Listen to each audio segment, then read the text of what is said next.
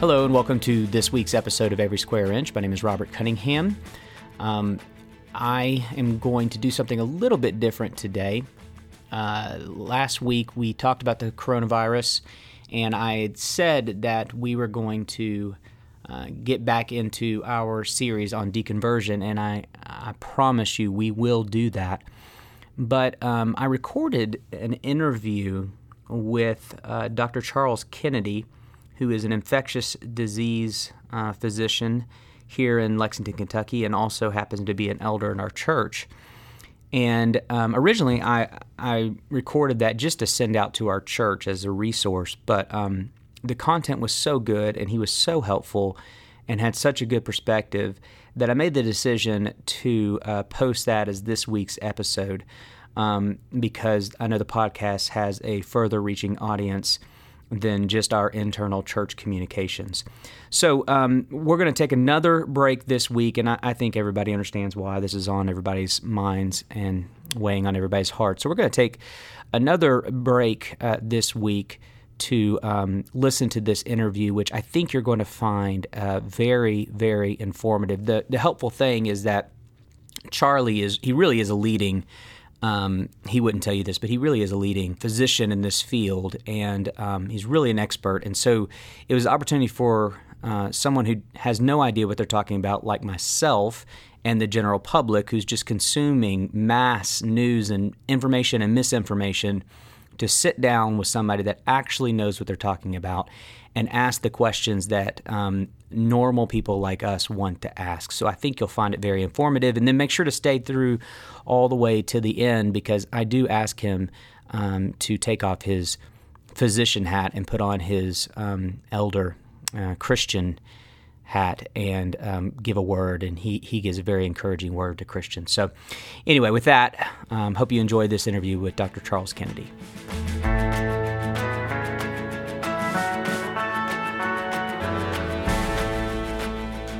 Okay, so we are going to take some time here to um, dialogue with uh, Charlie. I call you Charlie. Dr. Charles Kennedy, the one and only. Um, I thought it would be good since um, we have uh, Charlie as an elder at our church, and I'll let him share his uh, his qualifications and title here in a second. But he he's leading a lot of the efforts here in our city, eh, um, having to do the coronavirus. So I thought it'd be good um, resource to take some time and dialogue with him. We're together appropriately socially distant. Um, and and so I'm just going to ask him some questions that um, a lot of people are wondering. I'm wondering, and hope that it'll be a resource to us. So, uh, Charlie, first, what, what, tell us your position and kind of what your involvement is right now. Um, I'm an MD basically with board certification in internal medicine and infectious diseases. I'm one of 11 physicians that make up Lexington Infectious Disease Consultants that are active in five hospitals here in town basically, and uh, also have um, uh, voluntary faculty appointments at UK and are involved in medical education throughout the town. Okay, so before we get into it, how are you and your other physicians? And is it as crazy as we're hearing on the news? Are you all overwhelmed? Uh, I think the answer to that is is yes. Um, and I'm 62, and I've been doing this for the last 36 years. And uh, I was a young doctor in the early 1980s, basically, when this HIV/AIDS thing came around, and over the last uh, number of decades, basically, we've been through SARS and MERS and H1N1 influenza and Ebola and Zika. Uh, but the COVID 19 thing is something that's impacted the world and certainly the United States at a much more profound level than anything that I've ever seen before. So you've never seen anything like this? Not even close. Okay, so it is a big deal. It's not just media hype. So let's start with the basics. What what is this? What are we dealing with? COVID 19 is the name that's been given to the clinical syndrome that's associated with a viral infection by an organism that's called SARS CoV 2. And it's called SARS CoV 2 because there was previously an, due, an epidemic due to SARS CoV 1 approximately 12 years ago There were about 2,500 cases that arose in Southeast Asia with approximately 800 deaths, but there wasn't widespread distribution of that infection in Southeast Asia, Western Europe, and the United States. Okay, so it seems to me that people like myself who don't know what they're talking about are talking about coronavirus, and smart people like you are calling it COVID 19. What's the difference between coronavirus and COVID 19? Coronaviruses basically, historically, were thought to cause relatively mild upper respiratory infections and to be the most common cause of summer colds. And so there are four common strains of coronavirus that circulate in the community, but in general don't cause severe disease. The current strain uh, of coronavirus is specifically called SARS CoV 2, and it is that organism basically that arose in Wuhan, which is the capital city of the Hubei province, basically in China. And the origins of the infection were thought to be related to what we call a transgenic spread.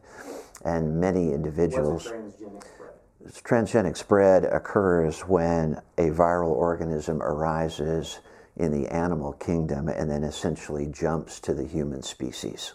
Okay. All right. So that's what's unique about this, or are all of these? No, all, all of the coronaviruses have their origin basically in some zoonotic host, and what's not widely appreciated is, is that all of the influenza viruses typically have their start uh, in the avian uh, world, basically. They, st- they start in birds. Oh, very good. Okay. And, uh, and then when those basically jump species from an animal reservoir basically to human, humans, that's the, that's the definition of a transgenic spread. Okay. So what's unique about this one? Why is this one so dangerous? Be- because of its infectivity, basically, and the ease with which it's transmitted from person to person. And again, this is a guy who reads reads the internet, so doesn't know what he's talking about. Is it this? Is it the fact that it's novel? That that that it's that it's new and our bodies have never seen anything like this that makes it so infectious and dangerous? This is a new genetic strain of coronaviruses, and we've known about coronaviruses since the early 1960s, but we've never encountered a strain that this was that was this transmissible and this virulent in terms of the ability to cause both severe disease and death. And and so to be clear, I mean, we, we, we see that it is causing death. What what does the virus do to you? It, it's a respiratory thing that The, the primary event basically with coronaviruses is that they enter uh, the upper airways from aerosol droplets or the nasal passages. And in approximately 80% of patients, those infections are either asymptomatic or minimally symptomatic, not severe enough in general to cause a patient basically to seek medical attention. But in a smaller percentage of patients, 15 to 20%, can be associated with fever, a non productive cough, and the evolution of respiratory failure. And a significant number of those patients require mechanical ventilation.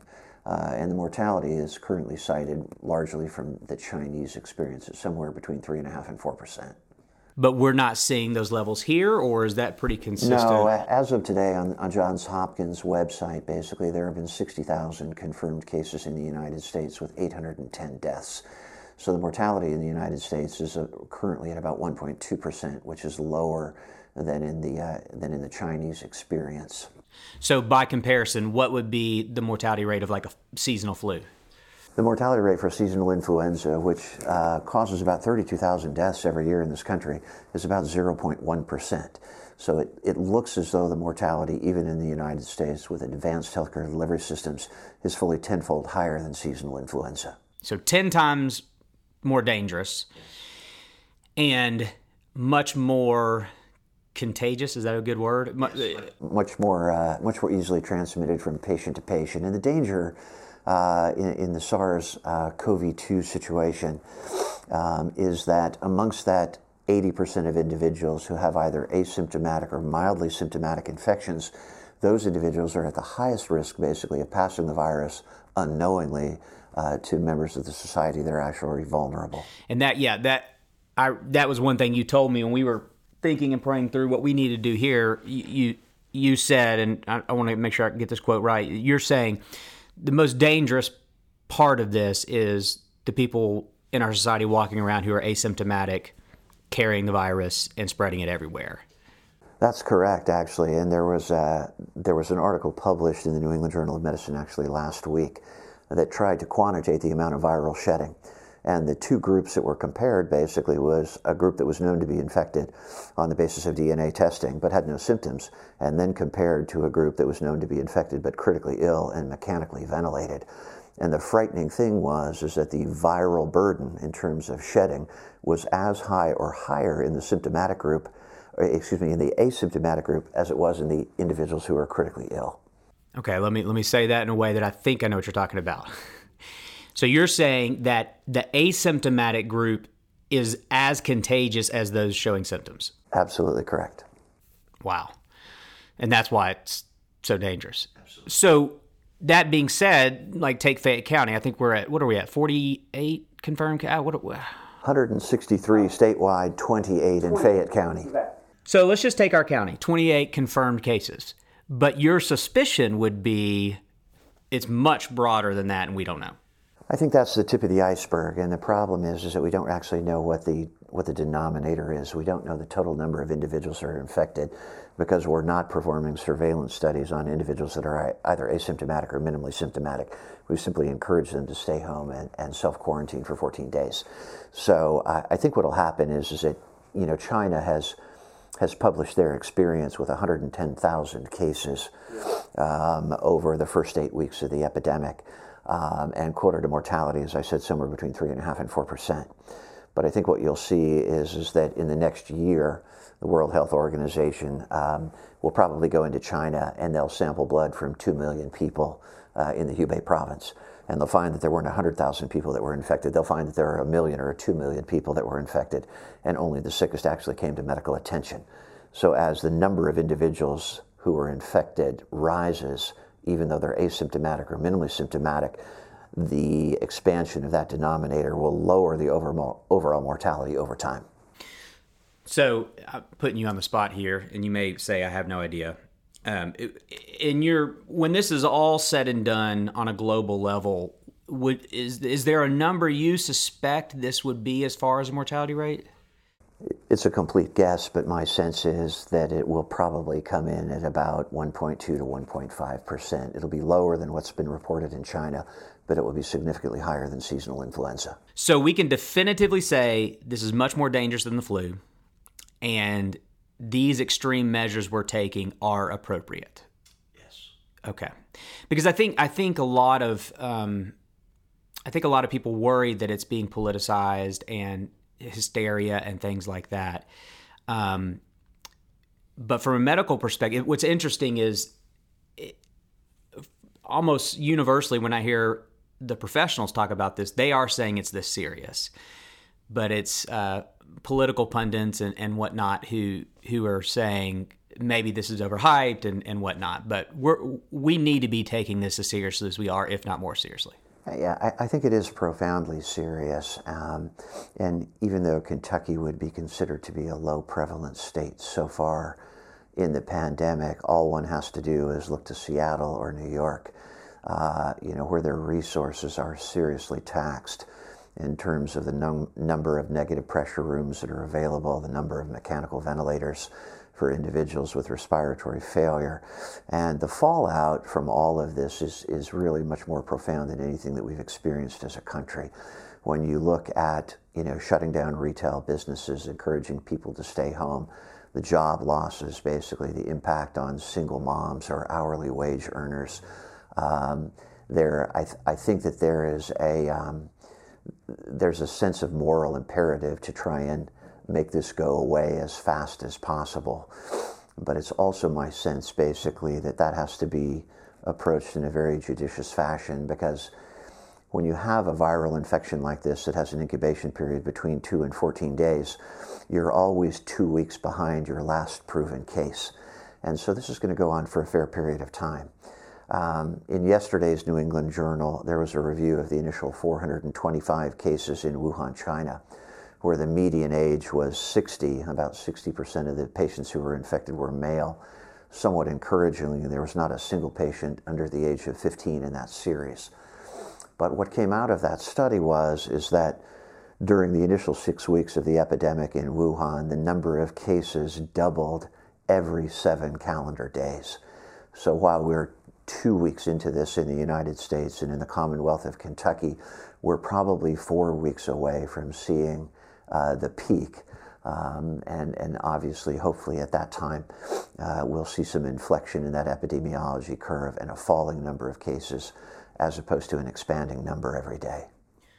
You, you brought up a point there that, that I wanted to to speak a little bit more because it's something I've been wondering, and I think other people are. Is there a difference in the makeup of our country than in Italy, a United Kingdom? You know these these countries with a lot of people packed in. Um, now we're, we are we are packed into our urban centers, so uh, what's going on in New York makes sense to me. But is it something where, like in Kentucky, where we're taking extreme measures, and our, our governor has done well in leading us in that. Um, we're taking extreme measures, and so should we be looking? I guess what I'm saying is, should we be looking at the the the United States as a whole, or where we are? Um, like, it, it, in my estimation, it's almost as if Washington might as well be another country as far as its connectivity to us, especially if we cut down on on domestic travel. Am I thinking wrongly there? Is this just going to take over every state and it's going to be what it is? It's very interesting when you when you follow the incidence map just over the last ten days in this country. You know, you went from a focal outbreak uh, in Seattle from the index case described in the entire country, and then the concentration of disease in a nursing home in Kirkland where 51 healthcare providers became infected and 22 elderly patients with comorbid conditions were described. And then within literally a number of days, you've got 30 plus states with reported cases. And the last two states to trickle in with reported cases have been West Virginia and Idaho. Obviously, those are geographically very disparate. Um, and in general, low population states with a, uh, with a largely rural um, uh, population. But no, I, I, think that this has uh, expanded in the United States at a rate that, that I personally find and professionally find to be, uh, to be frightening. Your question basically about is this the same disease entity in, in China and Iran and Italy as it is in the United States? And, and, I, and I think our concerns really are driven by what's transpired in Italy, which now has right. more deaths than have actually occurred in China and uh, and it's devastated uh, Western Europe. Um, and, uh, and and the dogma basically that's been articulated in the lay media is just that 80% of the patients are going to be fine, and if you're under the age of 60 and don't have medical comorbidities, this poses you little risk of causing difficulty. Um, I have concern, some concerns with that message, what, what and uh, and the reason for those concerns is is that our experience here in Lexington is, is that patients with proven COVID 19 infection uh, have in general been younger. And we've seen some critically ill patients, including a medical student who was described uh, in yesterday's Herald Leader, um, who's 26 years of age and about to graduate from U of L. Um, and so, so for, for the younger population to think because they're under the age of 60 and don't have cardiac or pulmonary or renal disease or diabetes, that they're somehow home free um, is perhaps not the message that we ought to be articulating, at least this early in the epidemic. Because my sense is, again, as a clinician, that we're seeing younger patients than were described uh, in, in the China experience, and we're seeing younger patients without comorbidities who have been profoundly ill. So you would say the you would say you know we want to we don't want to incite hysteria but you do think it is true that the narrative of this is just impacting seniors and those with pre-existing conditions is not true. No, I, I, think that is true by and large. But what it what it ought not to do is allow us to become more lackadaisical about issues related to hand hygiene and uh, social distancing and uh, and gatherings. I mean, I think we all kind of looked aghast uh, last week at the spring break experience in Florida, right, right. you know, realizing basically that the combination of um, of alcohol, testosterone, and sandy beaches are not going to turn out well in the context of a pandemic. that doesn't help the pandemic. I mean, so, okay. That's so. that's that's my signature line for for this podcast.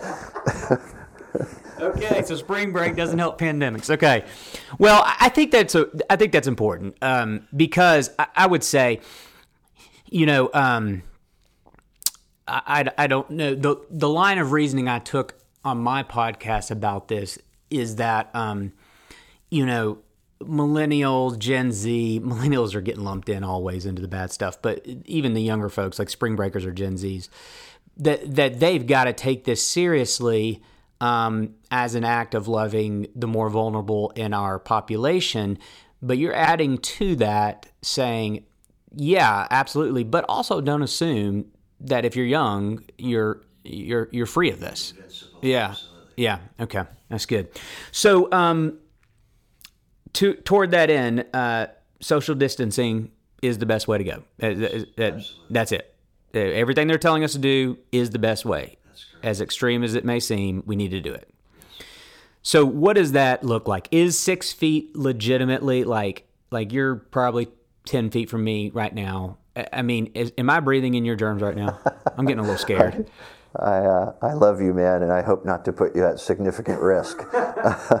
um, but yeah, and, and, and that data basically comes from how far droplet aerosols are projected in the context of normal speech and deep breathing.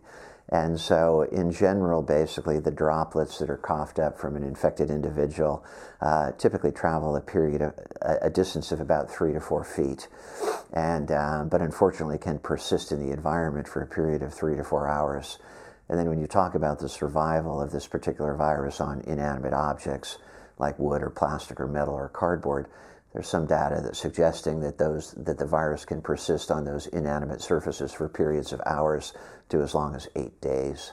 So environmental surface cleaning, basically with dilute bleach or an alcohol chlorhexidine preparation, becomes important both in the home and, and, and medical care environments. Okay, so you just said that four feet around you, I'm about to just burn the church down. four feet around you right now. I'm sitting in the room with a guy who's who's spending all his days around this virus, and I'm ten feet from you in a room. Um, it, seriously, like if if I'm in a grocery store and you you're you're carrying it, this would be I'd be okay. I think that I think there, there's science to support the fact that six to ten feet provides you a modicum of safety. Okay, all right. Um, so let me ask you just some along the lines of social distancing. Let me just ask you some questions that may be silly to you, but quite honestly, I think a lot of folks who are trying to take the quarantine thing seriously are asking. Like, for example, I order a package from Amazon. It shows up. Can that have it on it? Do I have to let it sit out there for a day? Do I what what do I do with the package to Amazon? What do I when I um we're trying to support local restaurants and keep them afloat during this time? You know, um, carry out food. Can it be in my food? Can it be on the to go box? Like, help help us understand how to navigate yeah, this. Yeah, and it's a difficult question basically because we're not far enough into this for this to be actually studied very well to determine relative risk. Um, but as I as I just mentioned, basically we know that you know cardboard and wood and metal surfaces can actually harbor the virus from anywhere from hours to as long as eight days. So there is some theoretical risk uh, in that. Uh, and although you have a desire basically to, uh, to, to minimize the impact of economic devastation on your local food establishments, the way to approach that, I think, is that if you take a package in off the porch, basically, in order to prevent it from uh, disappearing from porch pirates, basically, you know, you handle the package, you open the package, you wash your hands and um, and it's just these kind of common sense measures basically. And and if you find your if you find yourself washing your hands 40 to 50 times a day then you're probably thinking about this correctly. Okay. So so you're okay. Just keep washing your hands. Just keep washing your hands. And so is, it too extreme to do what my wife did from the grocery shopping the other day and take a Clorox wipe to every single thing that she brought into the house? Is that too extreme? If you think I'm going to comment anything about your wife, you don't understand. all right, all right, all right, all right, all right. Hey, better safe than sorry. Here, here's the here's a question. In all seriousness, this quarantine, we know it's wrecking the economy. You're not an economist. I know that um, people um, in Congress, our president, um, our governor, um, people are having to weigh the balance of um, the the the quarantine, its importance versus the economic importance and stuff like that. So I don't want you to comment on the financial implications. I want you to just comment on, from a medical perspective, how long, and if you can't answer, you can't answer, but how long should we expect, if you were in charge, how long should we expect to be living life the way we're living life right now? Yeah, I think nobody has a crystal ball basically in this context. Um, and I, uh, I spoke with Congressman Barr uh, on the telephone yesterday, who's a bright, clear thinking guy, and asked him on behalf of the physicians in our group to, uh, as much as he could, attempt to persuade the Trump administration to go longer rather than shorter with the current measures. Um, and, and, again, because of the experience basically in China with a doubling of cases every week until you reach about week six of the epidemic before you kind of achieve an inflection point and the number of new cases begins to drop off. I, I, get the angst basically uh, about that. And old guys like me that have watched a third of their retirement fund dissipate over the last 10 days, you know, are kind of acutely aware of those numbers. With that said, and again, not being an economist and having a number of guys in the church who, uh, who love Jesus and work in the financial services right. industry who are much more capable in commenting about this than I am. If you think about the fundamentals basically of the American economy, you know, prior to two weeks ago, things were really sound. And so my, my sense is, again, as a non-economist, uh, uh, but a clinician, is that uh, as the number of new cases basically begin to fall off and we get a handle, uh, you know, on the underlying prevalence of disease in our community, that the, uh, that the economic fundamentals should recover. Okay.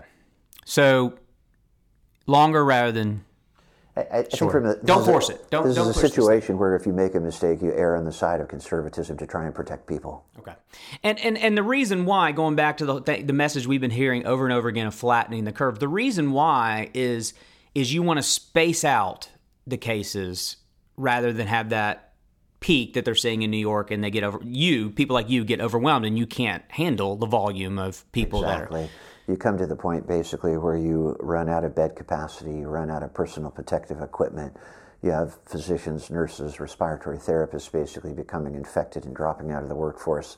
So your capacity to care for the most critically ill is diminished, uh, and the fallout from that can really be profound. Okay. All right. All right. So let's be cautious. That's your word, and and and, and follow follow the guidelines. Let me ask you one more question on this. Um, it it seems to me, in my ignorant reading of what's going on. Is it true that um, in South Korea they took a different approach and they just went high, high level of testing versus what, what we're doing where we're just quarantining? Is there, in other words, if we were to get a ton of testing and we could just all kind of start drive through testing and figure out who has it, then we could relax this a little bit more, but we don't have the testing, so that's the reason why. Is that, am I am I wrong? No, I think you're right, actually. Um, and, and in many respects, our, our Achilles heel over the last 18 or 20 days is the lack of availability of rapid testing. When the CDC uh, initially developed their first assay, there were some quality control issues, and so that really had to be revamped. And then the distribution of testing kits to individual state public health departments was, in my opinion, a little bit slow in terms of the rollout, and the capacity was seriously limited. So there have been situations here in Lexington where I felt patients were at high risk and ought to be tested that were initially declined by the Department of Public Health because those individuals were asymptomatic. And there have been situations where colleagues have submitted tests where I felt there was an alternative explanation for the patient's pulmonary pathology, their respiratory dysfunction, and they did not need to be tested. Um, and and in, and in both of those scenarios, basically, you run the risk of making clinical mistakes. And the state has been good in terms of the timing of the turnaround, in that if they received a specimen by 11 o'clock in the morning, basically, they provided you with results within 24 hours. But the capacity for testing was rapidly overwhelmed at the state level. So this has led to the development of a number of assays now that have come out of commercial laboratories. Yeah. And um, one of those laboratories promised a 72 hour turnaround time, but in fact, the results have been much longer than that.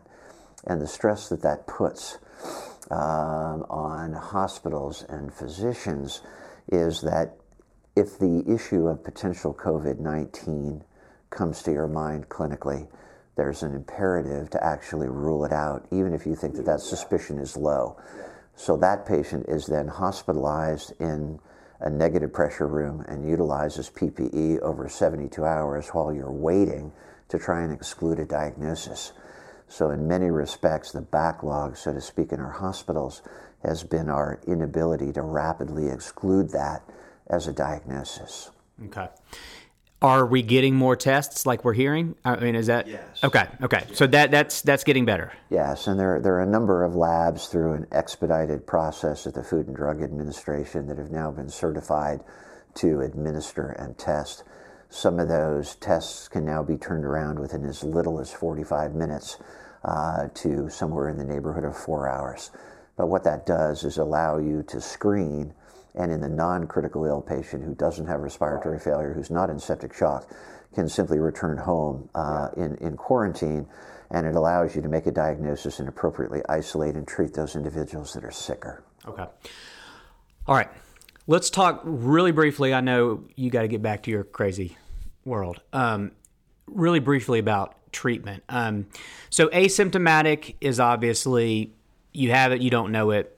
We all need to just maybe a healthy way forward is just assume that you're a carrier and conduct yourself as if as if you could infect somebody. So the asymptomatic's one thing. What about somebody that's just, you know, man, I got a little fever. I got a, um, you know, um, I got a cough. Um, you know, there has to be an in between between the asymptomatic and I can't breathe. I got to go in. When should they reach out? When should they go in? When should like I, I have a couple friends that not locally but who have gone through it, and the way they described is pretty nasty. I mean, they never got shortness of breath where they they couldn't catch their breath, but chest pains, high fever, week and a half of just exhaustion. Should they be hospitalized? Should you just stay at home? When when does somebody need to get your treatment? Yeah, from, from the standpoint of resource allocation, basically, there's the asymptomatic carrier that you alluded to who's not ill at all, and the person who's in septic shock and requires mechanical ventilation. And it's that uncomfortable tension, basically, with patients who are in between that aren't really sick enough to be hospitalized, yet have relatively severe symptoms. And it's important to realize that those can last for a period of seven to 10 days. And so, in general, if your fever exceeds 100.4 degrees, if you do become what we call dyspneic, which is a technical term that simply means air hungry uh, or feeling actually short of breath, that's a clinical scenario where you ought to seek medical attention. All right. Say that again. So if your fever is above 100.4. 100.4, Right. and if you feel like you you can't catch your breath, is that what you're saying? Like Exactly, you exactly. Like like you just got done working out, kind of thing, Right. or like walking up a flight of stairs and you're Yeah, or, or half a flight of stairs, or, or even more importantly, basically, if you feel air hungry at rest, basically. like if you're sitting there and you feel like you're trying to catch your breath, like you would after going on a on a brisk walk. in a non exertional capacity, Yeah. basically, if you feel air hungry, that's abnormal. That's that's when you need to get in. Okay. It's, so if I wake up tomorrow and I have a fever, which I probably will after being with you, if I wake up tomorrow and I have a fever and some a headache and chills and tired, but I'm not I'm not air hungry to use your language. Do I just call my general practitioner and just say, "Hey, here's what I've got going on"? Do I? I think that that's a wise way to start, basically. For, for patients who have moderate symptoms, it's also important to realize that while, you know, COVID-19 is clearly out there, you know, we're also at the peak season for influenza A and B and a whole variety of other respiratory viruses. And the, and the problem is, is our, our ability clinically to differentiate that without formal testing. And, uh, and, and that's, uh, that's the stick in the mud. Okay. All right. Um, now, is there any? You know, we're seeing a lot in the news, and a lot of it's misinformation. I mean, there's there's stupid stuff like gargle vinegar. You know, Or blow dryer nose. or blow dry your nose. Okay, let's eliminate all the nonsense. You know, there's a lot of antiviral stuff. There's like you know this this malaria thing, the the the thing that Trump has said, has President Trump has said has been promising. How realistic and hopeful are there just as far as treatment options for this? I know vaccine. That's what's that a year away probably. Typically 12 to 18 months for development. So take the vaccine off the table. We'll we'll be celebrating praising the Lord when we got the vaccine. Are there treatment options out there that you think are promising? I think there are. They're uh, they're very limited. Um, there's been a, a tremendous amount of, uh, of chatter, kind of in the lay literature and on TV, about using a class of anti-malarial drugs, um, chloroquine or hydroxychloroquine, which is marketed under the trade name of Plaquenil. Plaquenil gets relatively wide use in this country in a variety of autoimmune disorders, particularly systemic lupus uh, and rheumatoid arthritis. And the optimism with regards to Plaquenil comes out of the experience in Hong Kong and Singapore, where the drug was actually given prophylactically to highly exposed healthcare professionals, pulmonary critical care physicians, infectious disease specialists, one to one ICU nurses, and respiratory therapists manning, managing the ventilator. And when given in a single weekly dose, seemed to dramatically reduce the risk of transmission of COVID 19 from critically ill ICU patients to healthcare providers. And so the drug has been used um, on its own for purposes of prophylaxis. Stop. Prophylactic. What's that mean? Prevention. Prevention. Okay. So people were taking this and they seem it seemed to help with them not getting the virus or at least not getting the symptoms. Intensively exposed healthcare providers, yes. And so that's where that data comes from. And there's also been a few small studies uh, combining basically Plaquenil with a conventional macrolide antibiotic called azithromycin, which people are probably familiar with from the construct of a Z-Pak, Oh, where that antibiotic is a derivative of erythromycin and is given for sinusitis, bronchitis, middle ear infections, etc. And you're saying that was it work kind of like a Tamiflu would work on flu kind of thing, like reduce the You know, and yeah, the, the, the paradox is, is that we don't, we don't know the exact mechanism of action, and clearly azithromycin is an antibacterial drug that does not have antiviral properties, but it's also been used as an immune modulator in children with cystic fibrosis and adults with advanced chronic obstructive pulmonary disease. And it appears to reduce the production of what we call pulmonary cytokines, which mediate inflammation in the lung. Okay. So it has some side effects that might help. Okay. So outside of social distancing and taking these precautions, I mean, like, do, would you say if I'm eating a healthy diet, I mean, does it matter? Like, should I be, you know, are there things I can do to help not get this? Let, let me let me let me backtrack basically um, just a little bit and, and also say there is a drug the drug called remdesivir, which is currently produced by Gilead Pharmaceuticals in the San Francisco Bay Area, and this was developed about four years ago uh, and designed to treat Ebola. But when one looks in vitro, meaning in the laboratory, remdesivir has relatively profound activity against the coronaviruses that previously caused outbreaks of SARS and MERS. So this appears to be a promising agent. Unfortunately, it has to be given intravenously, and um, and we were able to obtain the drug for a couple of patients here in Lexington who were critically ill and mechanically ventilated. The problem with the compassionate plea approach to obtaining the drug is that you already have to be on the respirator in order to qualify to receive the drug. And with, with 60,000 cases basically in the United States over the last 12 days, Gilead Pharmaceuticals, which produces this drug, came out yesterday morning and said that their, their ability basically to manufacture and distribute has been overcome. Uh, has been overcome already, uh, and consequently, they've shut down that compassionate plea trial. So there are some promising things out there. Uh, when the president came out and seemed uh, in some people's perspective, to be overly optimistic about the combination of Plaquenil and azithromycin. He kind of got cut off uh, at the knees by, by Tony Fauci. Um, and I'm not sure that that was appropriate because we're, we're in a scenario right now where Dr. Fauci would want those drug combinations to be studied in what we call a randomized, double blinded uh, clinical trial, where there's a one to one comparison between patients who get the study drug and who get matched placebo. And neither the patient nor the physician investigators know whether that patient actually got true drug or placebo. And then those patients are followed over a period of time to see that if there's a difference basically in complications and mortality. Uh, we don't have time to do that. You know, you've got thousands of Americans that are dying, and so if in fact there are therapies out there that may in fact have benefit and are unlikely to hurt and may actually help, I think most clinicians feel a moral imperative to treat those patients. So, so we don't have time to put put all this through the normal rigors. If there's a hope, let's give it a try, especially if there's no bad side effects to it. Okay. All right. So what I was asking there is I'm assuming that a healthy immune system is really important alongside social distancing. So I'm just talking about like diet, exercise and all these things. This helps. I mean, I know that the healthy are still vulnerable to it, but but we need to be taking care of ourselves and it, does that matter or am I No, no, it does matter. I mean, uh, this is a situation where the host actually becomes critically important. And the reason more severe and potentially fatal disease occur in individuals over the age of 60 with comorbidities is, is that they don't have the constitution, they don't have the immune system that allows, to fight, allows them to fight this once it occurs. And patients that are on cytotoxic chemotherapy or corticosteroids or biologics for things like inflammatory bowel disease or rheumatoid arthritis, those individuals, individuals are going to be at highest risk for more severe disease. All right, so distance and stay healthy. All right. Uh, I could talk all day because this stuff is interesting to me, but I you got to get back to it. So let me let me just end with this. Um, take off your uh, MD hat and put on your um, RE hat, ruling elder hat. You're you're an elder at our church. You're a man who loves the Lord. Um, as as an elder of the church, I don't know what would be your what would be your word.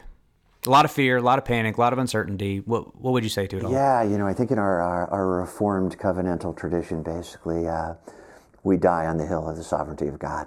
And we believe that everything that happens in, uh, in the life of a believer who, by grace and, through, and through faith and on the basis of Christ's sacrifice, uh, has come to have that personal relationship with God.